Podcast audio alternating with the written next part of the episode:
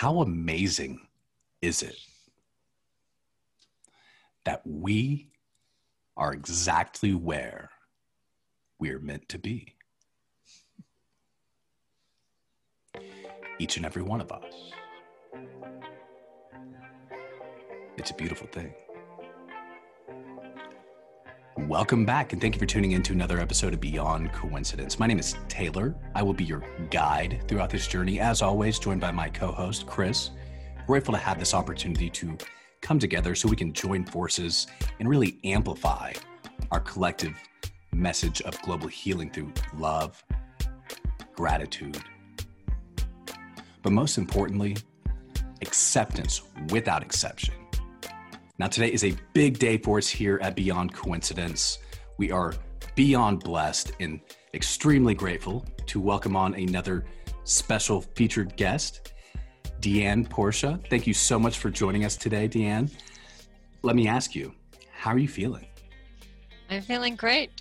I'm feeling honored that you found me and that we're doing this interview today. I love the energy that you're bringing to it and the intention that you're setting for the whole episode. So thank you for that. Well, the gratitude and respect is certainly mutual. As I mentioned offline, we truly admire and look up to you more than you know. You have really given back so much to the community. Honestly, you have positively impacted more lives than you even realize. So again, thank you so much for joining us, a real life angel in your own right, just beyond blessed and nothing but grateful. So let me kind of flip the script. I usually ask this question at the very end, really passion questions, right? I'll skip micro because you're obviously fulfilling your life's purpose each and every day, but zoom out. Macro. There are almost 8 billion people on one rock, more interconnected than ever before, not by chance. We could have just as easily been born into 8 billion separate planets, all side by side, without any awareness, any knowledge of our neighbor, without the need for language for that matter. But that's not the case. Almost 8 billion on one rock, more interconnected than ever before. Therefore, the meaning of life is to love one another. The purpose of life is to figure that out. So macro, zoom out. If you could change one thing about our interconnected global society today, what would that one thing be? And I'm sure a lot of our listeners have a laundry list of areas of improvement for our global society at every level. That's a big question, Taylor, and I love it. It's not one thing. I think that what I would like to teach, and I try to do this in my work, is to teach mutual respect, compassion, understanding, and I do that from the individual that I hope will be teaching their partners, their families, and then their societies and communities, and working from the smallest, part up to the global part. And that's what I see my job is. And to not try to make everyone the same, but to really, honor the rich cultural diversities that we all have, and to teach individuals how to step into their own unique talents and gifts for self-empowerment, and to use those unique talents to be of service for others and the highest good of all concerned. And I, again, that's what you're doing with this program. So kudos to you. Not here by chance, like I said before. Beyond grateful that you and I cross paths, and the universe works in mysterious ways. And however we can help you, again, a mutually beneficial arrangement. At the end of the day, I like to say, if we can help one person a day, that's a job well done. Absolutely. That one person is me, that one person is Chris, so be it. But we are just so motivated and driven, truly leading with love, fueled by passion, maintaining our pure intentions, we can do no wrong. So we are truly so motivated to give back to the community. You mentioned appreciating and celebrating our unique individualism and our differences, and I respect that, but I've got to play the other side. we really are here to push unity through community and differences on a subconscious level through irrelevant joy-killing comparison labels that are simply outdated definitions, preconceived notions established by our ancestors. Life is way more fluid than we are led to believe. So again, unity through community versus divisive labeling and divisions. And it could be with pure intention, right? No negative malice, these differences that we celebrate. So I don't want to take away from the beauty of our individualism, right? Each and every individual, each and every human truly created in his image. We're not here to debate beliefs either, but we are perfect just the way we are. If we can slow down, simplify life, get back to the basics, and really appreciate each and every moment, we can truly tap into our infinite potential and create something beautiful out of nothing. So that being said, my point is labels limit growth. And so many motivational speakers today get so caught up in celebrating differences. And on the surface level, skin tone, your origin, your birthplace, your religion, your political affiliation, none of this stuff matters. We are all one. We are all interconnected. We are more similar than different. So I really want to focus, again, not to be repetitive, on unity through community, because when we give energy to labels, they simply divide, at least on a subconscious level. Yeah, no, I agree with you. And in my work, which deals a lot with the mind and the body, and, you know, people ask, are you a therapist? You know, and I have a master's in spiritual psychology, which acknowledges first that each one of us is a spiritual being having our own unique human experience on earth. And we each come into this world with unique talents and gifts that we, you know, have the opportunity to develop in ourselves and not to shy away from. Unity through community, I completely get. And at the same time, we have very rich cultural you know, differences that are wonderful to celebrate. I love that. Totally agree with that. I was thinking, you know, you see a shift, I see a shift. The whole world has seen a shift since this virus, and all the emotions seemingly of almost every individual are brought to the surface just because of the chaos that's going on externally. What kind of shift do you, Taylor, and other people have that level, that compassion, that feeling of, I want to give back and I want to be of service? Why is that so important right now? Why is that important right now? Why is it important to not think about oneself all the time and to think about the, you know, the collective and the whole? I'm really appreciative of this kind of global pause that we've been forced into, because it quieted down so much of the noise, and people have been forced to stay inside, to go inside themselves, to reflect on what's really important to me. You know, what are the relationships that are really important to me? What does quality of life mean? How have I been spending my time in the past that has been causing more stress than peace and fulfillment in my life? You know, and how is that affecting, had that affected my physical health in the past? You know, we just recently watched Heal again, because you're on the show. And why not another good chance to watch it, because you're on the show. So talk a little bit about how you incorporated your own practices, how you were involved with Heal, and what it's meant to you today, a year and a half after the project. I believe that's it. Yeah, I think it actually came out in 2017, something like that. And then it came out on Netflix worldwide, maybe a year after that, something like that. as I was saying before we started, that the whole thing I felt was so divinely orchestrated, because when I was working with my client, you know, she didn't know, we didn't know if she was going to be surviving stage 4 colorectal cancer. So not knowing what was going to happen, she allowed our sessions to be documented. So I had a camera going the whole time.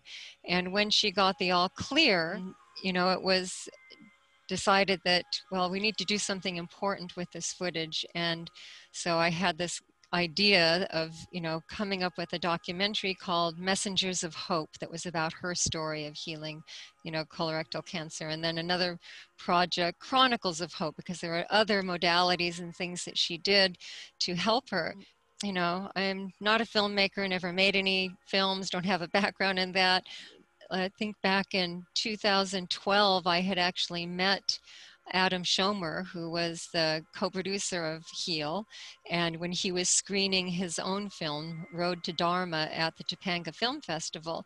And I remembered him, you know, as a filmmaker, a documentary filmmaker, and I thought, oh, okay, well, what I need to do is meet more documentary filmmakers who can teach me how to make a film. And so, you know, I wrote a treatment and was going out to, I think I got some books, you know, Filmmaking for Dummies or something. What does a producer do? I have no idea. Anyway, just in trying to reach out to film students, you know, no money to make something, but any way that I could get some help with this. Ultimately, that project, you know, my project had to be put on hold because my own personal life was going through an upset. You know, I ended a relationship, had to move my house and business. So it got shelved for a year. Jump forward a year later, I get a phone call from one of the people I had networked with that said, hey, these, you know, documentary filmmakers are making a film and I think you guys should come together. Well, that happened to have been Adam Schomer. And he said, you know, we're looking for someone that's going through cancer to follow their story. And it's like, wow, I already had so much of original footage that he never would have gotten, you know, from the beginning.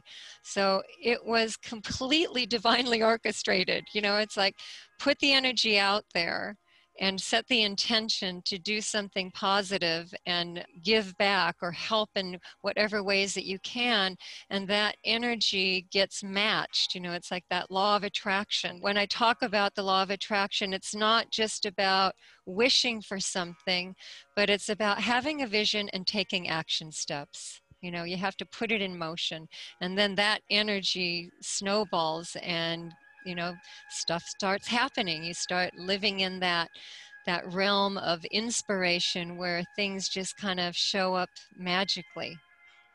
Certainly beyond coincidence, right? Yeah. I like to say that life is truly a beautiful series of synchronicities, more than just whimsical serendipity or chance. Life is a beautiful series of synchronicities, only visible to those open to receive. So I love that. Absolutely. Yeah. And that's, it's so important also for people to understand that these synchronicities and answers to your visions are showing up all the time in one's life. You just have to pay attention. You know, things will show up to help you take that next step if your eyes are open, if you're living consciously. So I'm always reminding my clients, you know, say yes to the opportunities that show up at your doorstep, even if it's not exactly the vision that you have, because that step that's showing up on your doorstep could lead to the next thing that is moving you forward in your ultimate vision. You know, life is funny. I like to say the universe works in mysterious ways, and growing up we can all outline how we envision or hope our life will play out, and we can continue to revise that over the years and even establish a cool looking 5-year, 10-year plan. But all three of us know life never goes according to plan. It's never a perfect straight line. So I think this year more than ever we are all being forced into a situation where we realize adaptability is everything, yeah. Right? You have to adapt to survive. Spiritually speaking, our human experience is not designed to go as planned. I mean, if we're here to, if we look at ourselves as spiritual beings having our own unique human experience on earth, our purpose is here to fulfill our soul's journey and to step into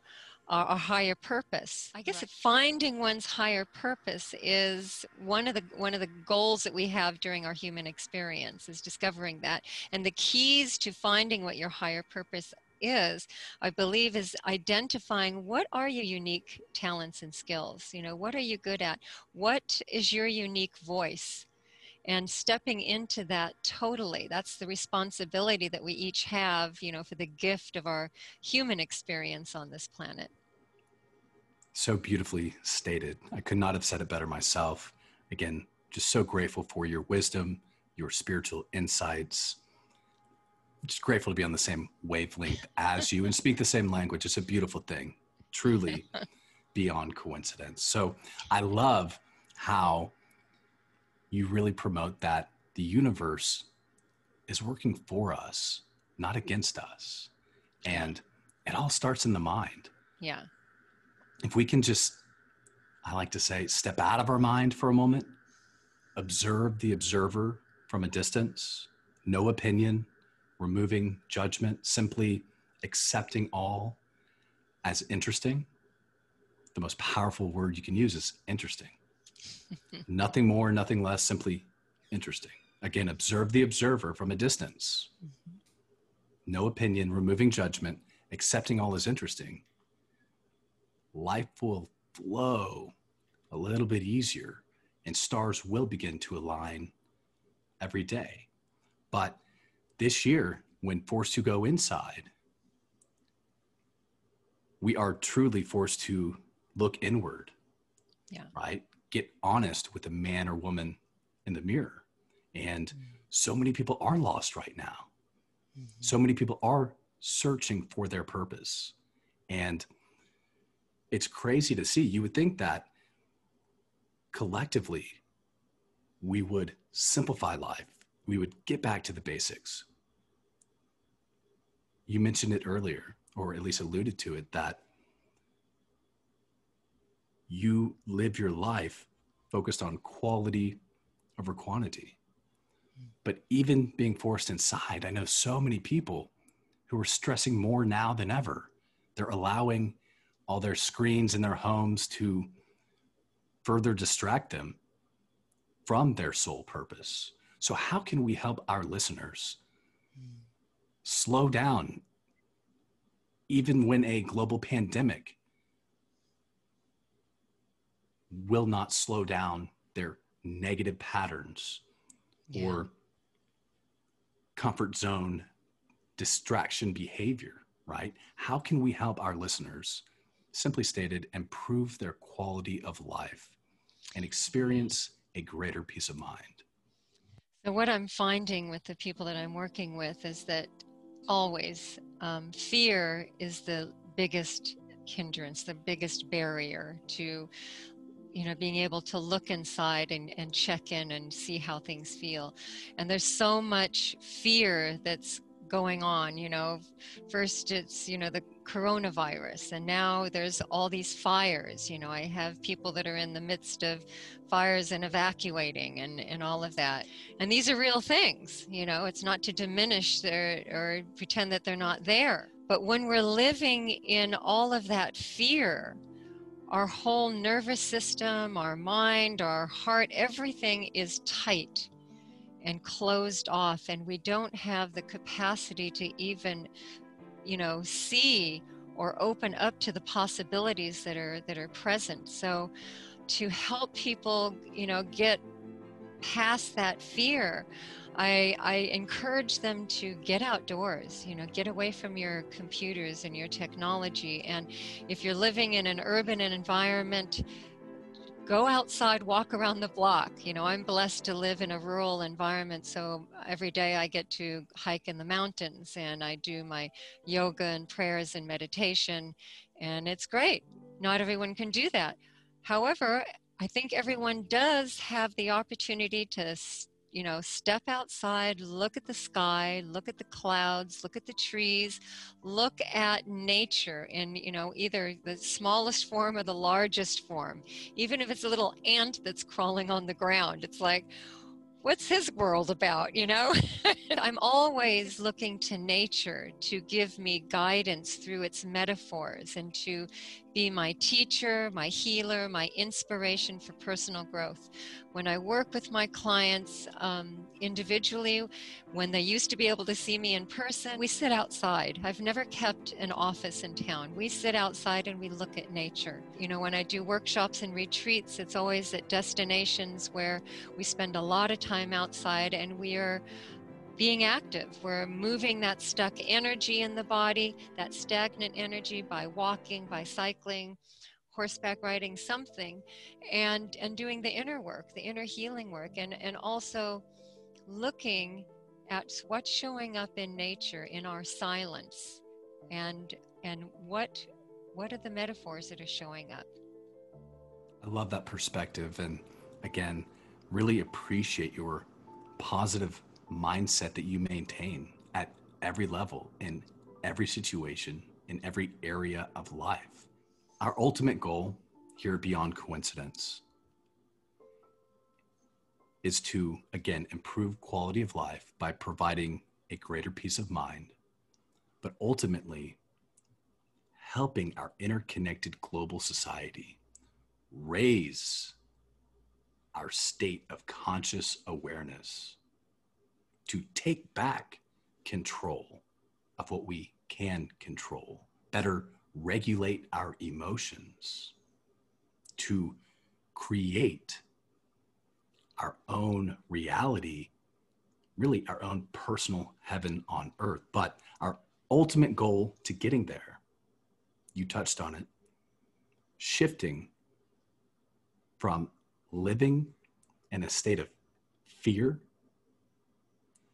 walking on eggshells, right? Looking over your shoulder, peering around every corner, expecting the unexpected. Yes, it's great to be prepared, but don't even put that energy out there.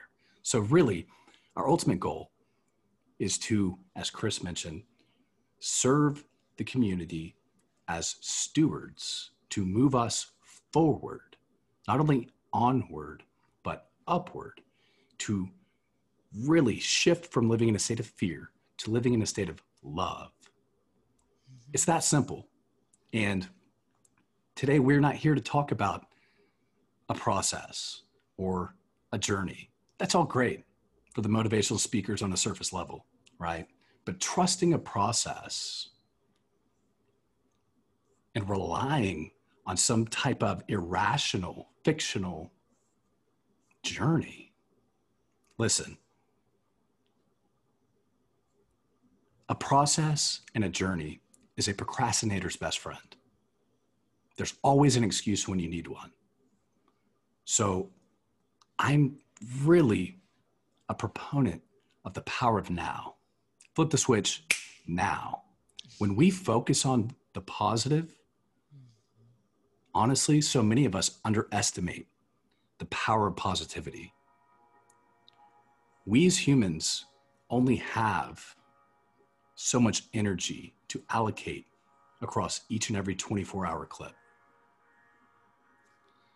Therefore, that which we give energy to will certainly manifest, multiply, amplify, and spread. When we focus on the positive, when we focus on the light, that darkness will slowly dissipate, and you will forget about all of the negativity that may be surrounding us in this chaos wildfire.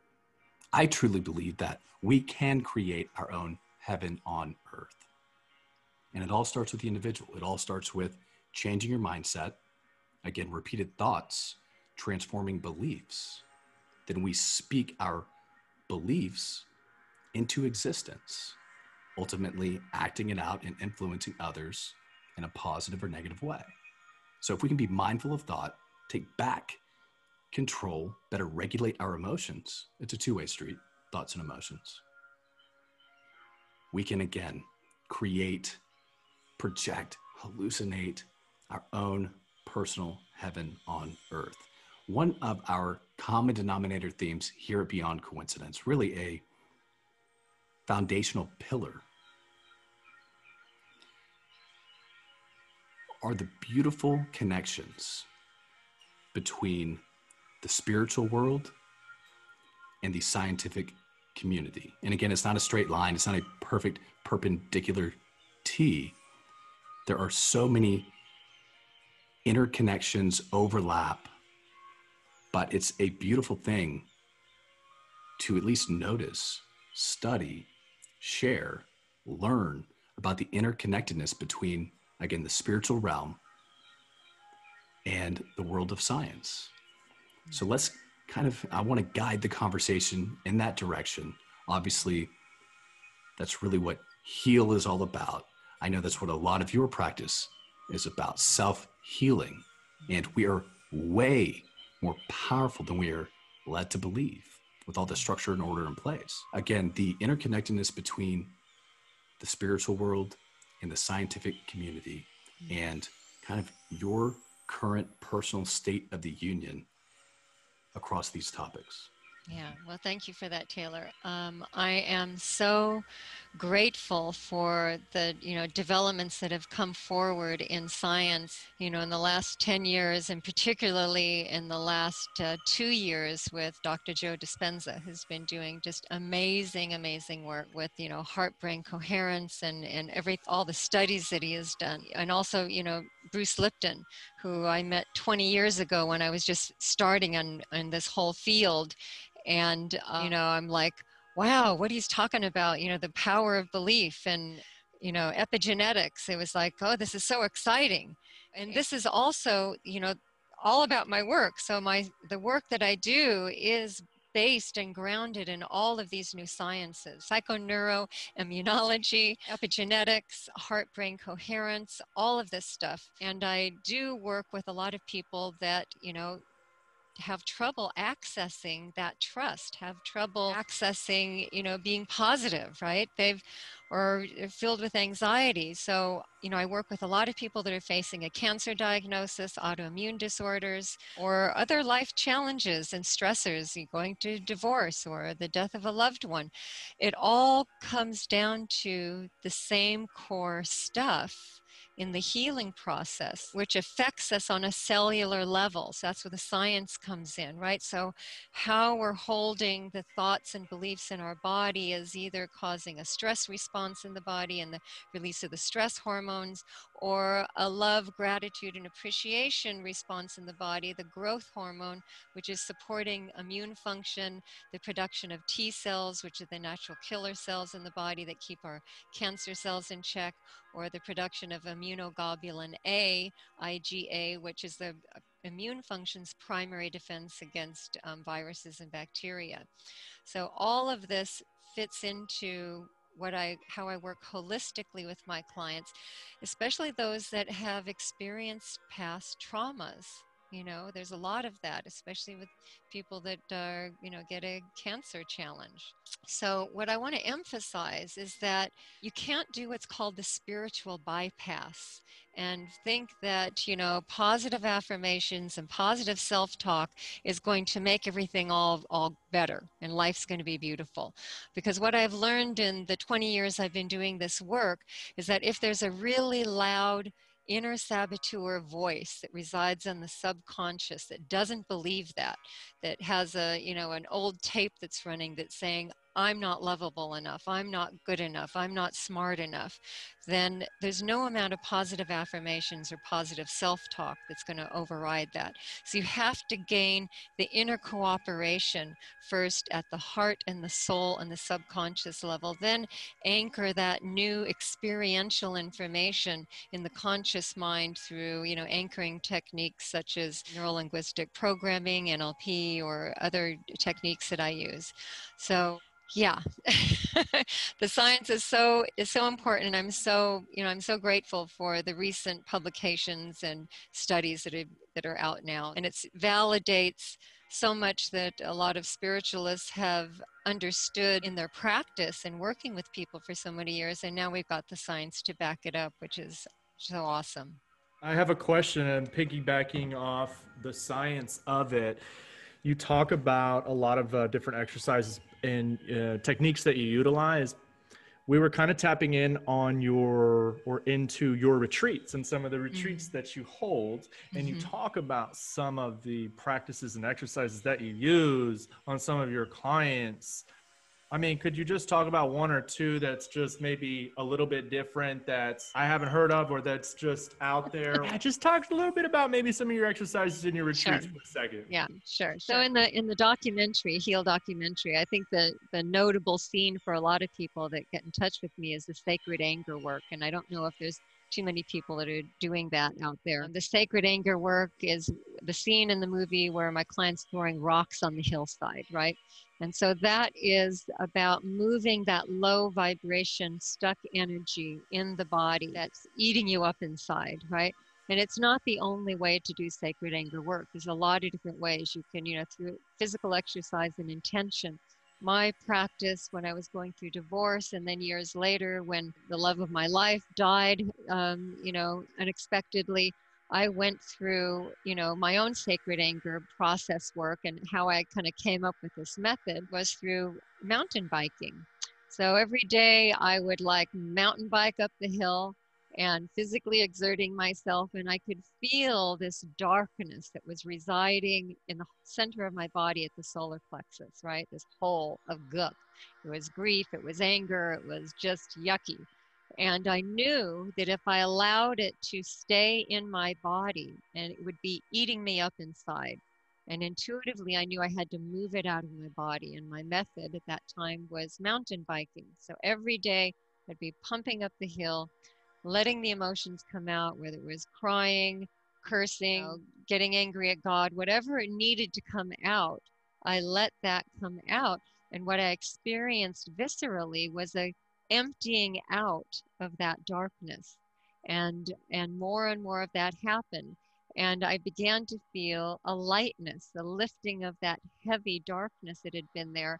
And the day came when I was done grieving over the loss of a marriage or the loss of a loved one, and I realized I had this new freed up space inside my body, and I knew I had the opportunity to fill it with something positive. And what that was, then I continued, my daily routine, cycling up the hill. And now I am looking at the sky, the birds, the things that are showing up in nature, and the beauty that surrounds me, right? And that is what I was filling my heart with. It's filling that empty space with. And it is such a powerful, moving meditation. So healing. That's why I do the work outdoors. That's why I don't keep an office, why I have all my retreats outdoors in nature, because I know the powerful healing energy of nature is such a wonderful facilitator. And I discovered it, 20 years ago in my own process. Throwing rocks is a way that it was easiest for me with, working with my clients personally. Some other things that I do, communication skills are really foundational to all of the work. So, when I talk about the work that I do, I'll describe it as holistic stress reduction, right? And everyone can relate to stress. I minimize the kind of spiritual aspects, although all of it's spiritual in nature, and I know that, but I don't want to turn anyone off, They might think, oh, is it religious, It's like, no, there's no conflict with whatever your religious beliefs are. It's just acknowledging that we're each a spiritual being, having our own unique human experience on earth. Whatever your relationship is to God, to spirit, some higher force or power in the universe, you interchange those names, those words, whatever works for you. But the communication skills is so important to reducing mental emotional stress, to supporting immune function, and to creating and maintaining loving and successful relationships that I devote entire workshops and retreats to that. So I've got, you know, commitment to love, 2- and 3-day workshops that I do, life in balance, holistic wellness retreats that are longer retreats at beautiful destinations in nature. And each one of those, we're learning new skills, new life skills that are never taught in school, rare, never taught in traditional therapy settings because it's not part of their curriculum, and rarely taught by parents because they didn't learn it from their parents, you know. So it wasn't until I did my master's course in spiritual psychology, the first day of school, they said, we're going to be teaching you new skills in heart-centered communication. And I thought, wow, that sounds really great. What does that mean? And why did all the years of therapy, you know, both when I was married and single, not teach me that? You know, why wasn't it taught? And the reason is it's not in their curriculum. So traditional approaches focus on cognitive, behavioral approaches. Too often they want to attach labels to that, you know, and then way too often they want to prescribe drugs for it, you know, to remedy what they perceive as some, you know, imbalance or behavior or disorder that it's not attractive.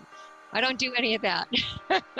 So if people are willing, this is the operative word, willingness, right, to show up for themselves, have the courage to go in that uncharted territory that they haven't been to before, which means looking at that shadow side inside, looking also at those past hurts and traumas and disappointments that are still residing in the inside, that are wreaking havoc with their emotions, wreaking havoc in their relationships, whether they're personal or professional, right? Too often, you know, people come to me after they get a serious diagnosis, like a cancer diagnosis, and that's like the biggest wake-up call of all. But the communication skills part is essential to, you know, it's foundational to all of the healing work. I have developed, you know, a couple of tools that I use to help teach people these skills. One is called the 9 traps of unconscious loving. And the 9 traps of unconscious loving are really the 9 traps of miscommunications that people unknowingly fall into without realizing it, right? And it's just a learned behavior that they learned from early childhood.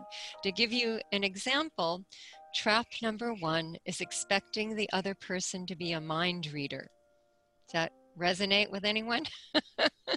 Yeah, so if we don't take responsibility for being a clear, complete, honest communicator, and in a fashion that can be received by the other person so they don't go on the defensive, then our expectations of them are going to fall short. We're going to be left feeling hurt, disappointed, maybe angry. That hurt and disappointment leaves a little black mark in the heart, another little black mark in the mind, and over time, those black marks accumulate. And pretty soon that once happy couple or family situation is like miserable. You know, maybe you call the relationship quits, you pack your bags and you leave. Well, eventually you'll find another relationship to enter into. You go through that honeymoon phase where everything is rosy. And as soon as you get comfortable, what happens is that suitcase comes out with all those black marks. And now the patterns are repeating over again, this time with a new person, a new situation. But the patterns that have never been resolved or healed are still present. That's one of the tools that I teach in learning these new heart and soul-centered communication skills.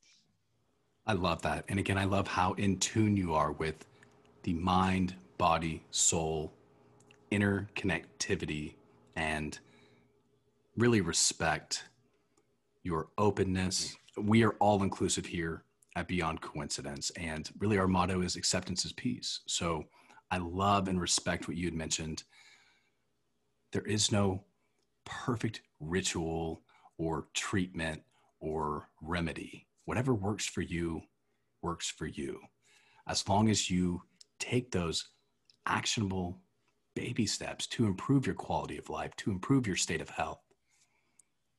You can self-heal and you can positively impact others in beautiful ways, as you have done yourself. So again, we respect everything that you are doing, everything that you've done throughout your career. You are so really inspiring and you motivate me. So let me ask you, you talk a lot about relationships.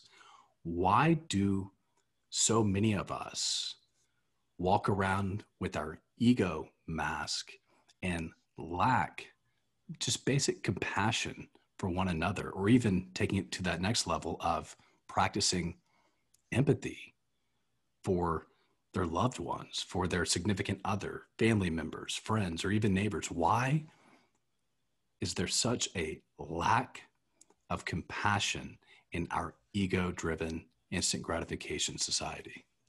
Yeah, so the underlying cause of all of it is fear, right? You've got fear and then you've got love. And when there's fear that's operating, you know, there's the surface emotion that comes forward when we get triggered is usually anger. If we can look beyond the anger to what's underneath it, there's usually some sort of fear that's there. So if we can address what our real fears are, and I remember, you know, asking a relationship, you know, what are you afraid of? I'm not afraid, you know, it's like a challenge to be strong or tough, but that's not what I'm talking about, right? So it's fear is, it's getting closer to that vulnerability, right? So underneath the fear, if you go a little bit deeper, there's usually some sort of hurt or sadness or disappointment, right? Now you're getting to the more vulnerable emotions. And that kind of leads me to another tool that I use in teaching these new skills in heart-centered communication, which is the 7 steps for clarity and peaceful conflict resolution, right? So this is a beautiful 7-step process. People that are analytical will like it because it's a step-by-step process. It's not woo-woo, it's very practical. And it teaches you how to, when you get triggered, or when there's just an upset that you're feeling with yourself, how to identify each of the emotions that are coming up for you, how to then define what each of those emotions mean to you personally, because everyone has their own relationship to the emotion that comes up and their own association with it. And then moving through those lower vibration emotions into the more middle ground of acceptance, understanding, willingness to actually look at the other person's perspective. So when we get triggered and that freeze, fight, or flight mechanism is triggered, you know, the first place we go is defensiveness, anger, right? So moving through those energies into understanding, and because our mind gets flooded with a lot of different emotions and thoughts, you can't make sense of it. So following this step-by-step process allows you to methodically identify what all those emotions are, define them, move through willingness to look at the other person's perspective, openness to actually look for other possible solutions or remedies, because there's always more than one solution. It's just when we're triggered, all we see is tunnel vision. We see right, wrong, and what we want. You know, so we can open up to other possibilities, and then always ending in step number 7, which is the gratitude, right? Always coming back to the love, always that. And it's so powerful. And I use it all the time with myself when I want to get clarity on something that's coming up in myself. If I want to, you know, kind of share an upset with my partner, and I want to do it in a loving way and not in a way that I know is going to, you know, trigger defensiveness, then I'll take the time to have a process with myself first and then present it and share it. And the more you practice this with yourself, the more it becomes second nature in conversation and when you get triggered, right? And in those moments when you can feel the adrenaline coursing through your veins, just take 3 deep breaths, you know, exhale, center yourself, and then come back to, oh yeah, I've got this tool that I can use. Let me try it out.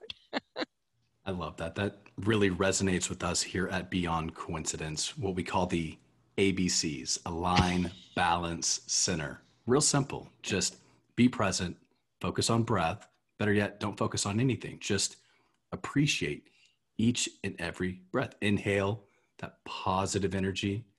Inhale love. Hold it in your lungs. Feel it, that blood rush throughout your veins. Your mind expand. Serotonin happy, released, right? Melatonin, sleepy or relaxed. Natural chemical reaction to force you, to usher you into the present moment. It's a beautiful thing when we can truly simplify life, get back to the basics, and appreciate the little things. I mean, come on. The fact that we are even here, the fact that even one cell in our body exists is a beautiful miracle within itself. Truly a scientific anomaly against all mathematical probability. We are not here by chance. And when we can truly appreciate each and every passing moment and fully accept it as a blessing without exception and surrender to the ultimate unknown of death, you keep mentioning that we live in a state of fear, often on a subconscious, mindless level. Yeah. Fear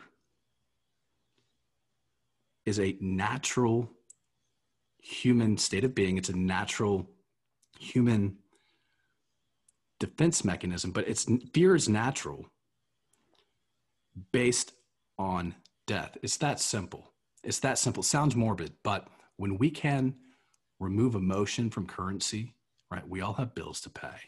When we can remove fear from death, surrender to the ultimate unknown, life starts to flow a little bit easier, and you truly can step into the now and create a beautiful reality, manifest your dreams, and ultimately live in your own personal heaven on earth.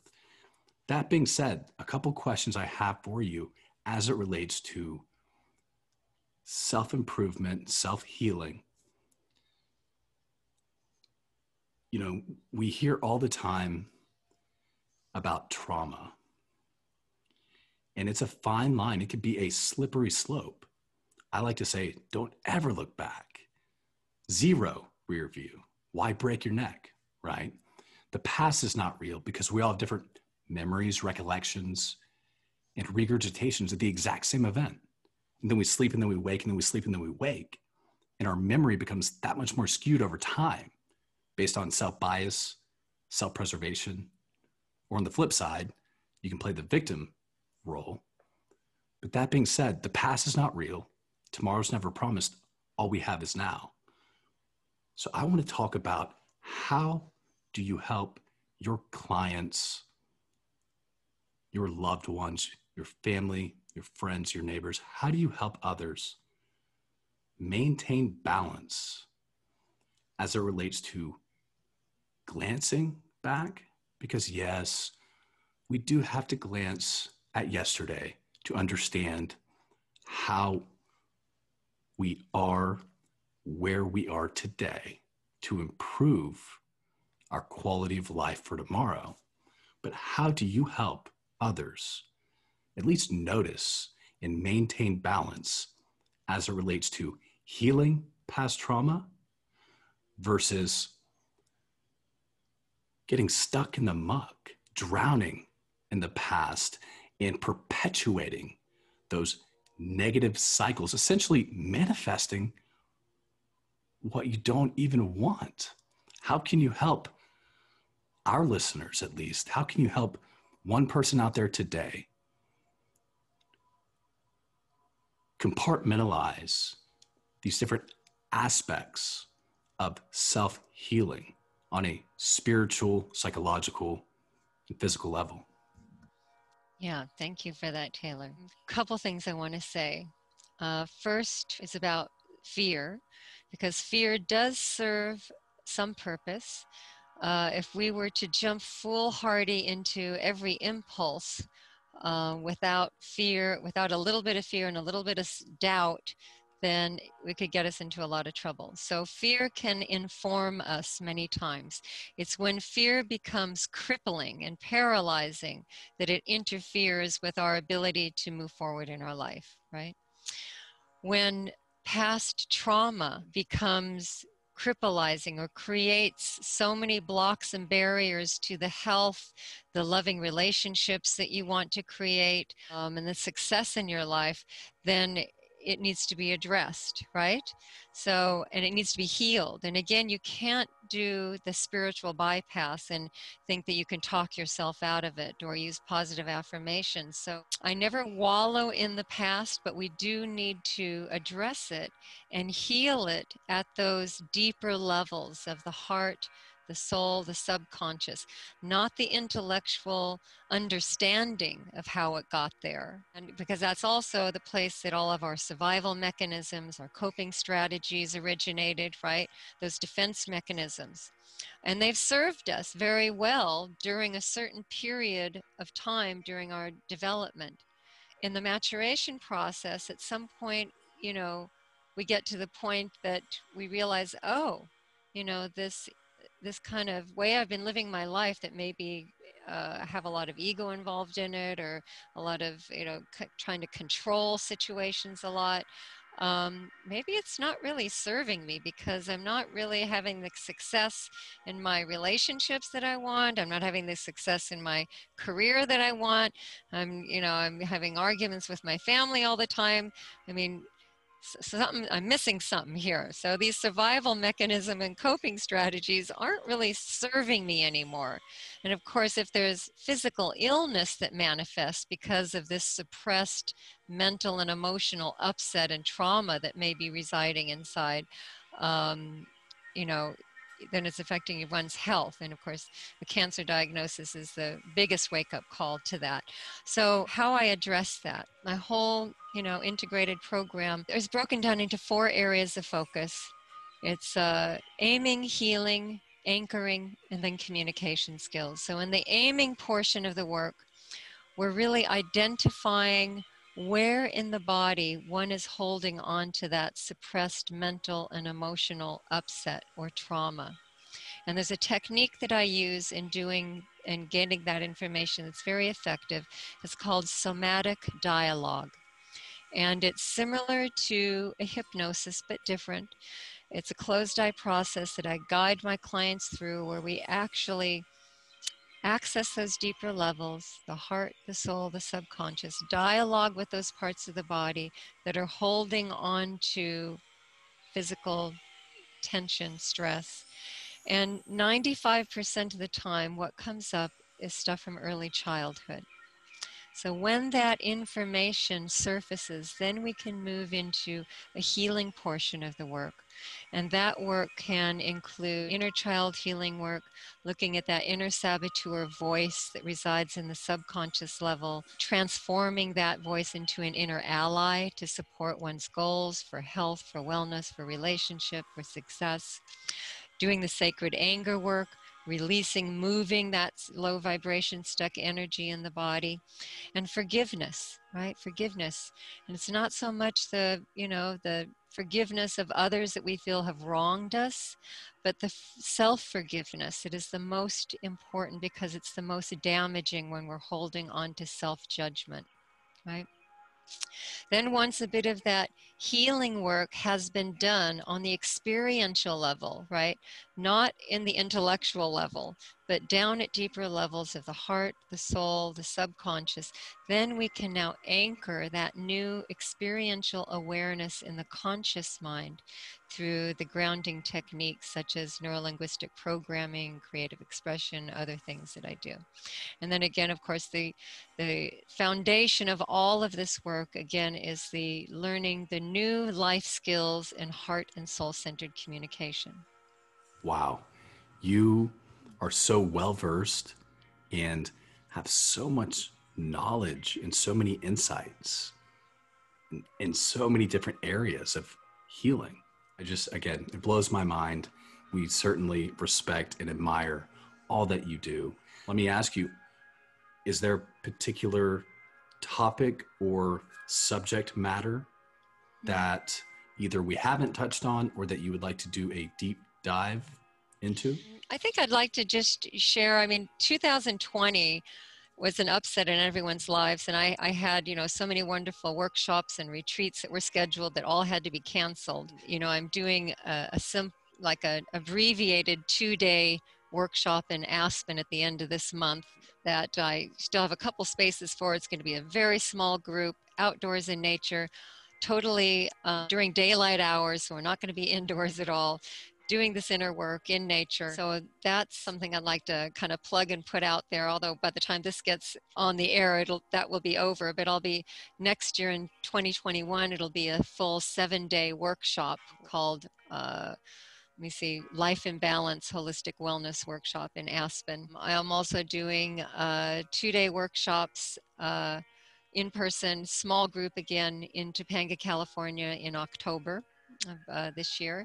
And then next year there'll be both of these offerings in a lot of other places and destinations. I'm putting together I've had a lot of therapists and wellness professionals contact me asking me to teach them what I do, you know, because I have a very unique holistic approach. And so I'm putting together Porchia's Wish Wellness Method program that will be offered both online and then experiential workshops for professionals and wellness professionals. That's all in the works. Love that. Love that. I don't know how you find time to really do all that you do. You wear a lot of hats, and honestly, you are a master in so many different areas. Now, you mentioned the WISH program or the WISH Foundation. I know that stands for Whole Integrated Self-Health, and I love that. I love your YouTube channel that you promote as well. And you also have an email newsletter for those who are looking to learn more. So definitely recommend that. And obviously, we will continue to plug you throughout this podcast, and you know, even after this recording, again, we'll continue to co-market, continue to collaborate. It's not a one and done thing. Let me ask you a question that comes to mind. Mm-hmm. Truly a real life angel. Have you always been so in tune with the energetics of life? Have you always been so in tune with spiritual healing? Or was there one aha moment for you where you can look back, pinpoint in your life or a series of events that truly shifted your state of being, opened your eyes, the veil dropped, your mind activated, chakras aligned, some will say. Was there one particular aha moment that you can pinpoint to your own personal awakening or enlightenment? Well, you know, it's all a journey, right? So there were many things that got me on this path, right? So 20 years ago, I wasn't on this path. I was married. I had a different lifestyle. I reinvented myself after divorce, you know, and decided to take a healing path. So I guess what really underscored the spiritual perspective for me, because during the process of divorce, I started reading the spiritual books, you know, and trying to find higher purpose and meaning in my life when this, you know, 16-year marriage was on the rocks, and trying to figure out, how can I make this work? What was I doing wrong, you know? And I did a couple things. I'll share a couple things. I did a workshop up at Esalen Institute in Big Sur, and I was trying to get my then husband to come with me, called New Beginnings. And I was trying to save the marriage, right, and make it work. Well, he didn't come with me. I went on my own. Turned out to be a new beginning for myself. One thing that was impacting for me at that time, I was receiving therapeutic touch at the same time that I was doing this workshop and the inner work. And it was the first time in my life that I had experienced emotional release through receiving, you know, loving touch and a massage, and out and again in nature, outdoors, beautiful environment. And before that, I had kind of, you know, my protection mechanisms or survival strategies in life was to be tough, be strong, to try and control situations so that I could feel safe and secure. in the world, right? It was effective for a while, but then it wasn't. And I held in a lot and held in a lot of emotions. And during all the challenges during my marriage, I never cried. I was tough, and it wasn't until someone tapped into that stored emotion in my physical muscle tissue that the floodgates opened. And so that was my first eye-opener to the mind-body connection, right? So that was the first thing that happened. And then, of course, I started spending a lot of time in Big Sur and nature. I met a Native American man who became a teacher of mine and taught me about the Native American kind of method of energy work. And then I decided to become a massage therapist because it was so impactful for me. And then learning about that and cranial sacral work and learning how to read the physical body through different forms of touch, different modalities and energy work, right? So I was developing all of these skills and tools in my toolbox years ago. And then I discovered, as divine guidance would have it, another missing link in the puzzle, which was this master's course in spiritual psychology. And I had gone to a friend to get some career guidance. And when I went to meet him at his office, it happened to be next to where this master's course was being offered. It was like, oh, I've never even heard of that, spiritual psychology, but it resonated. So without even knowing what it was, I signed up for it. Didn't know what I was really signing up for, but I just intuited that I needed to learn this. It was another piece of the puzzle for my reinventing myself. And so, I went through that program, went on to get, a diplomat of mind-body medicine, kept developing all of these tools. And interestingly, I remember they telling us when I was doing the spiritual psychology course that they said that oftentimes when you start doing this work, that more challenges actually come to you. And I didn't quite know what that meant, but I experienced it because for 5 years in a row, I was having major, life challenges. So there was my mother had a stroke, then she died. I had to file bankruptcy because of the divorce I was going through. Let me see. My stepfather died. What was the fifth? Oh, and then the biggest one of all, the love of my life, the new love of the life that I had been with for 5 years died on our 5th anniversary. Suddenly, while we were camping in the desert. And it was that experience that really deepened my understanding of the soul and the soul's journey. So I'd been, opening up to this work, professionally and personally. And at the same time, this biggest teacher of all came in the form of his death. I'll explain it. I'll share a little bit more of how that happened. It's a pretty impactful story. So we were camping in the desert in a beautiful place in Death Valley. It was a place that we would go with our group of friends for every summer solstice. And it's also the place that we came together as a couple. And every summer solstice we were there, it was celebrating our anniversary. And on our 5th anniversary out there is when he died.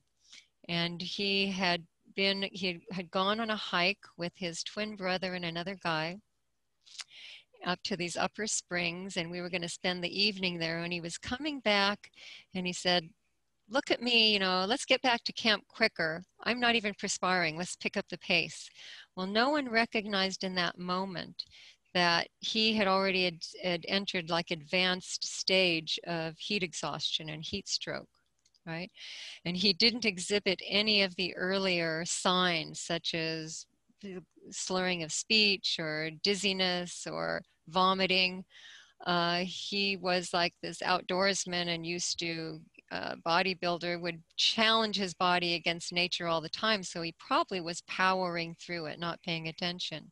So when he came back to where I was, back at camp, and we were in the shade and we talked for a little bit and fooled around a little bit, took a nap.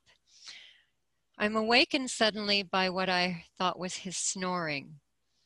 And I shook his arm and I said, honey, wake up, you're snoring. But he didn't respond. I sat up and looked. His eyes were a blank stare. His mouth was open. These guttural noises were coming out of him. I screamed for help. We were there with a group of friends. We had two doctors there with us. One was a surgeon intern. Another one was a dentist. They started the CPR on him immediately. I eventually took over with the breath and they alternated on chest compressions. And we worked on him for an hour. Someone was able to radio for help. The nearest help came from a helicopter that came from Las Vegas, an hour away. When they arrived, they cleared us away, looked at him. They knew upon their arrival that he had already expired, but they put on a show for us, I guess, this band of people in the middle of nowhere. And I thought that I would be going with him, when they would take him away in the helicopter, but instead they left him with us because he needed to be collected by the county coroner of Inyokern, where we were camping, and they'd come from a different state. So that's when the interesting things started happening. Well, actually, before that, while I was giving him the breath and trying to, revive him, I had an out-of-body experience at the same time. So I was up here, kind of looking down on myself, on him, on our group of friends that are working on him. So I'm having this out-of-body experience while I'm still like an active participant on this event that's unfolding. And it was like a really altered state of being. After the medics left, people started wandering out into the desert. Everyone was in shock. It was very hot. It was like 120 degrees in the shade. And somehow I had the wherewithal to bring everyone back together. And we created a circle around his body. We sat on the ground, we held hands, and I led us in a prayer and a meditation, and we just sent him all of our love for his ascent up wherever he was going. And then it took about 6 hours for the coroner to show up. We were in a very remote part of Death Valley. And by that time, the sun had set, the stars had come out, and I spent all those hours lying next to him in the same position that we had been in when we were asleep. So my right arm was underneath the back of his neck. My leg was draped over his body. Our fingers were interlaced. And I got to experience what the human body does when it's empty, when there's no more spirit or soul in it. I could feel his presence somewhere, but it clearly was no longer in this empty vessel that I was holding on to. And I kept looking up into the clouds or the night sky and the stars and imagining that he was, climbing mountains. He was a mountaineer, a rock climber, and I kept thinking, where are you? You're up there someplace. But I had no idea. But it was very impactful, and I just really, truly deepened my understanding of the soul, the soul's journey, in the events that happened, that continually happened during my grieving and healing process. More information was downloaded all the time from spirit. It's the only way I can describe it. That truly informs all of the healing work that I facilitate now with my clients, especially those ones that are facing a life-threatening illness. I know on the very deepest level we are more than this physical body, and that we have a soul and a spirit that lives on, and it makes me that much more in gratitude and grateful and in awe of my beautifully designed physical body. I want to take really good care of it and honor it and not abuse it and be respectful with it and feed it well, rest it well, make sure it gets lots of love on all levels, and that's what I teach. I really appreciate your vulnerability and honesty there, and wow, what a, yes, impactful story. And just listening, I was just in awe of how you were able to control yourself. And I think you look back on that like, wow. And I know that he's with you. I know he's with you. I know he is. He's guiding me from the other side and always has been. One of many, right? So I've got a lot of guardian angels and guides that are, you know, assisting me. What is it about your healing practice, about your retreats? What is it about you? What is it that fuels your fire to get out there and want to be of service to other people and not just yourself? What is it? Because I got in that same, you know, grieving and healing message that I have more work here. So one of the messages that I received during that sacred anger work, when I asked, you know, why did you leave me? And immediately what was downloaded in a flood of tears was that I had left him first, that in some other realm, we had known each other. We had been in our loving. I don't see what that looked like, but I feel it. I felt it in that moment. And it was his time to go. He should have died 10 years earlier in a rock climbing accident when he fell 70 feet, you know, in the Alps. That's where he was born. He didn't die. He lived through that. He was reunited with his twin brother who brought him over to the United States. By the other divine scheme of things, we managed to meet each other. All of this are synchronicities that fit into, I mean, I just know on such a deep level with all of these things that have happened in my life that, and I've lived on the planet enough years to see how every step of the way, I've always been divinely guided. Everything that I need for my next step always shows up. So, that's beautiful. No, that's a beautiful, beautiful story. No, it's beautiful. Really, you are a living word, walking, talking testimony, what I call a real life angel. And the thing is, I've said it before, the fact that we are even here, the fact that we are even breathing is a miracle within itself. So if you can really appreciate this moment, you will then, Deanne, as you mentioned, start to notice the synchronicities, and there are no chances. Everything truly happens for a reason, not always on our timeline or outline or schedule, but there is a divine purpose for all that happens. You know, a question that I ask oftentimes is, how much free will do we really have versus some type of predetermined fate or destiny that we cannot escape? I love what you just mentioned, how you truly not only believe in your heart and soul, but you know, that you've been guided by angels your entire life. Yeah. And well, okay, so let's back up. So it wasn't my entire life. I went through an unconscious part of my life, right? So I woke up.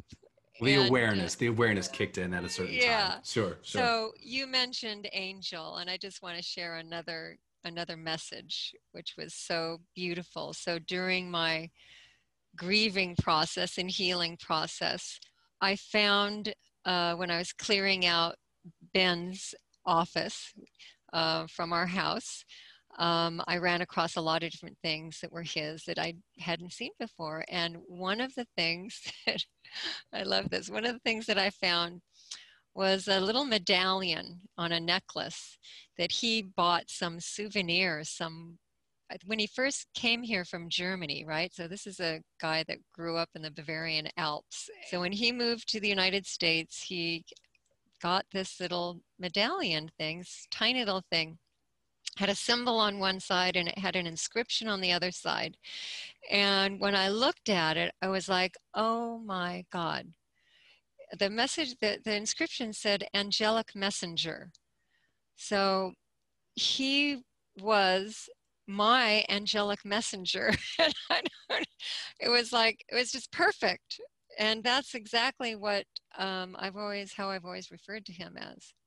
That's so beautiful. That's so beautiful. The universe works in mysterious ways. And when we can truly trust the fact that the universe is working for us, not against us, we can, again, start to notice these synchronicities and appreciate the little things and really accept all as the blessing that each and every little occurrence truly is. So again, I love everything that you've shared. I like to say my life also, it's truly a series of beyond coincidences, right? A series of beautiful synchronicities. And I have been guided by angels my entire life. Again, no ego, this is your show, but just grateful to be on the same wavelength, to be speaking the same language as you.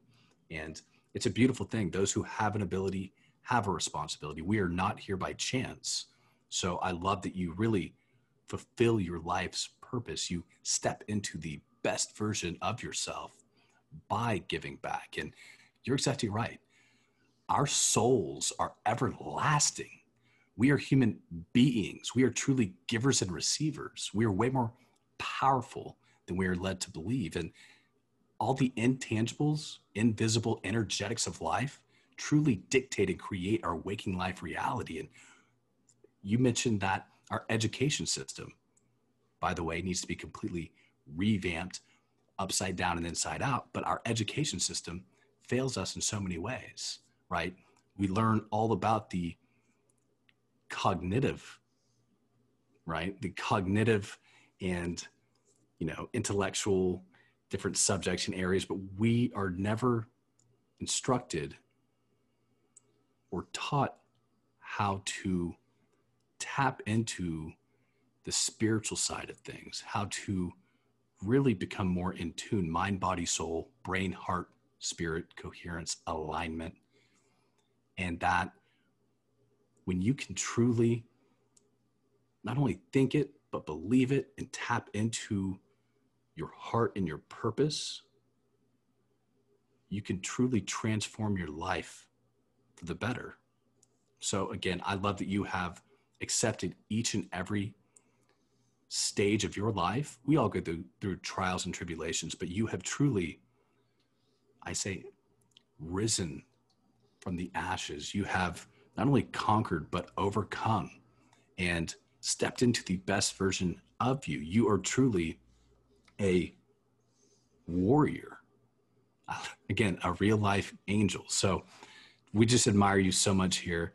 I know a lot of our listeners obviously tuning in to improve their own quality of life, to get some insights from professionals like yourself, different energy healers, spiritual leaders, new thought leaders, to change it up, right?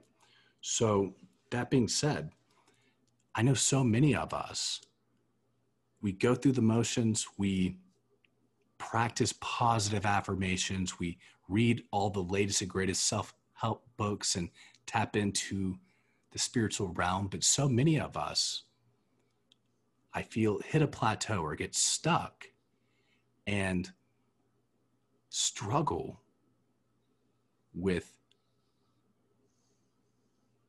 the different stages and phases of manifestation, whether it be ego getting in the way, various blockages, past trauma, labels, joy-killing, irrelevant comparisons, self-doubt creeps in. Let's talk a little bit about maybe some actionable best practices to help our listeners better implement and succeed in manifesting their dreams. Yeah. So to simplify all of that, I'll try to do that. So I think that what I'd like to leave the audience with is something that they can try to practice every day when a challenge comes up in their life. And rather than going into that place of self-doubt or fear or anger, take those three, deep breaths, exhalations, and ask yourself, what is the most self-loving, self-nurturing, and self-honoring choice that I can make in this moment? So free will, we have the the opportunity and the freedom to choose which direction, which choice we want to make in any given situation, right? We can choose a path of, you know, self-judgment, anger. We can choose a path of self-loving, self-nurturing, self-honoring. What, you know, how am I going to be with myself while I am going through this challenge in my life? Am I going to beat myself up? Am I going to take it out on other people that I love? Am I going to, you know, turn to, you know, abusing alcohol or drugs? You know, how am I going to be with myself while I'm going through this particular challenge? What is the most self-loving, self-nurturing, self-honoring choice that I can make in this moment? Love that response. Let me ask you, again, the past is not real. We're never promised tomorrow. All we have is now. And it's amazing to see you create such a beautiful reality for yourself and positively impact so many lives. Let me ask you, while again, we're never promised tomorrow, what do you envision for the future, or at least for the fourth quarter here in 2020? And let's plug you a little bit more, especially here at the end.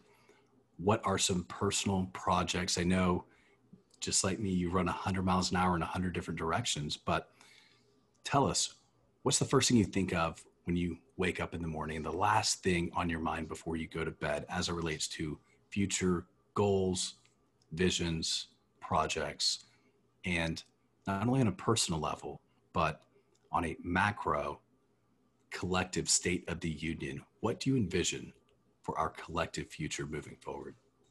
Wow. Okay. So the macro or the micro? Start either way. I try to leave it a little bit open-ended. So you're super intelligent. So I try to meet you on your playing field. Okay. So I'll do the micro first. So the micro, you know, I take care of myself first before I take care of anybody else, you know, so I start my day nurturing myself. I go for my hike, I go, you know, I do some yoga stretches, some breathing, some prayers, meditation, all of that. And then it sets the tone for me to be able to give to others effectively. And I have so many, you know, things and goals that I want to accomplish and you know, things on my to-do list. And I have to remind myself too that I have to stay in my own balance and not become a workaholic, which I could easily do. So I make sure that I carve out, you know, my self-nurturing time and my loving relationship time. It's important, really important, to keep my own body healthy. And if that means that my, you know, to-do list may take a little bit longer, okay, so be it. My quality of life is more important because I see the consequences of running oneself ragged with output. I focus on giving to others with my clients. I book clients 3 days a week. That's it. Then the other work day would be like Thursday and Friday, my flex days. One of those days I kind of catch up on all my other computer stuff, projects, and one day I go horseback riding. And then weekends are my loving relationship to make sure that I'm receiving. I love that. Truly living the dream, and again, fulfilling your passion and really life's purpose. It's a beautiful thing to see really unfold. You know, let me ask you on a lighter note, what's your favorite song right now? Like, what do you put on repeat? You know, I respect obviously your intelligence and your knowledge, your wisdom, your insights. While we here at Beyond Coincidence, we consciously guard our intake of content across all platforms to maintain our pure thought, creativity, and innovation, and really limit who we follow and who influences us. But I ask these questions again to bring it back down to earth on a lighter note. What's your favorite song right now? What do you find yourself putting on repeat? What book are you buried in right now, or what other, let's say, contemporary energy healer, spiritual leader do you find yourself gravitating towards or wanting to learn more about? So I follow all the names that I really highly respect that I mentioned already. So Dr. Joe Dispenza, Bruce Lipton, Greg Braden, there's some others, and people that are, young people such as yourself that are like putting on these really great podcasts and introducing new people and new ideas. So I pay attention to all that. And music, gosh, I'm like, I just draw a blank on the music all the time. I like so much. But when I get in my car, that's the only time that I like listen to music, because when I'm at home working, I like the silence, I like the sounds of nature, so I rarely will have music on. When I'm in my car, I listen to old school stuff. I listen to old R&B, and Al Green, or, it's like the old school stuff. Just, it has some soul. I love it. And you definitely have soul, again, a real life angel, and the joy really radiates and comes through. Everything that you have shared with us, with our listeners today, has resonated with every fiber in my body more than you know. Truly, I was getting chills, goosebumps throughout this entire conversation. And I, again, try to bring out the best in our guests. So thank you for free flowing from your heart and soul with me. And you challenged me to step into the best version of me. And thank you for bringing out the best in me and in Chris as well. So just beyond grateful to have you, Deanne. Where can our listeners find you? Again, we are the premier community platform for global healing, for spiritual leaders, energy healers, such as yourself. So naturally, we are evolving into the go-to resource for our audience to figure out some best practices or different modalities. So where can our listeners tune in to find you? Kind of plug your different websites, different social media, and just give us a quick rundown. Yeah, thank you. So you can go to my website, which is porchiaswish.com, and that's P as in Paul, O-R-C-H-I-A, S as in Sam, and then wish, W-I-S-H.com. I've got a lot of information on there about mind-body medicine, holistic healing, lots of good stuff. Also, I have a YouTube channel that has some great videos on it with different playlists. One's about relationships, another's about, cancer and healing. Oh, gosh, what are some retreats and stuff? So there's a lot of stuff on my YouTube channel, which is just my full name, Deanne Portia, and it's D-I-A-N-N-E, and then Portia. Also Instagram under the same name, Deanne Portia. I, put little snippets on there. So those are the three main social media platforms that people can find me on. And my email address, please, reach out to me. It's my first name, Deanne, D-I-A-N-N-E, at porchiaswish.com. I still work with, many people remotely through FaceTime, FaceTime, WhatsApp, I work with people from all over the world. So all those mediums, including Zoom, of course. Let me see, am I missing anything? I love that. You mentioned Zoom. So you're still conducting your holistic stress reduction support group Zoom calls every Wednesday at 4 p.m. Is that right? Oh, yes. So if I have a group. Support group on Wednesdays. There's another one on Thursdays. I forget which one focuses on what. One of them, I think, is commitment to love, which is the communication skills. The other one is like a wellness support group. And then, of course, the actual physical workshops and retreats. There'll be many more of those available in 2021. Absolutely. It'll be picking back up soon. So yeah. Again, beyond blessed and extremely grateful to have you on the show today. Again, we cross paths not by chance, certainly beyond coincidence. You are such a beautiful soul. Thank you so much for sharing your own personal insights, your wisdom. Really respect and appreciate you pulling back the curtain as well, getting vulnerable with us, and also sharing some best practices for me, for Chris, and our listeners out there as well. So thank you so much. Definitely look forward to continued collaboration, communication, and growing, learning, and healing together. Yeah, thank you. And thank you, Chris, very much. Yeah, thank you so much. You made this process so easy.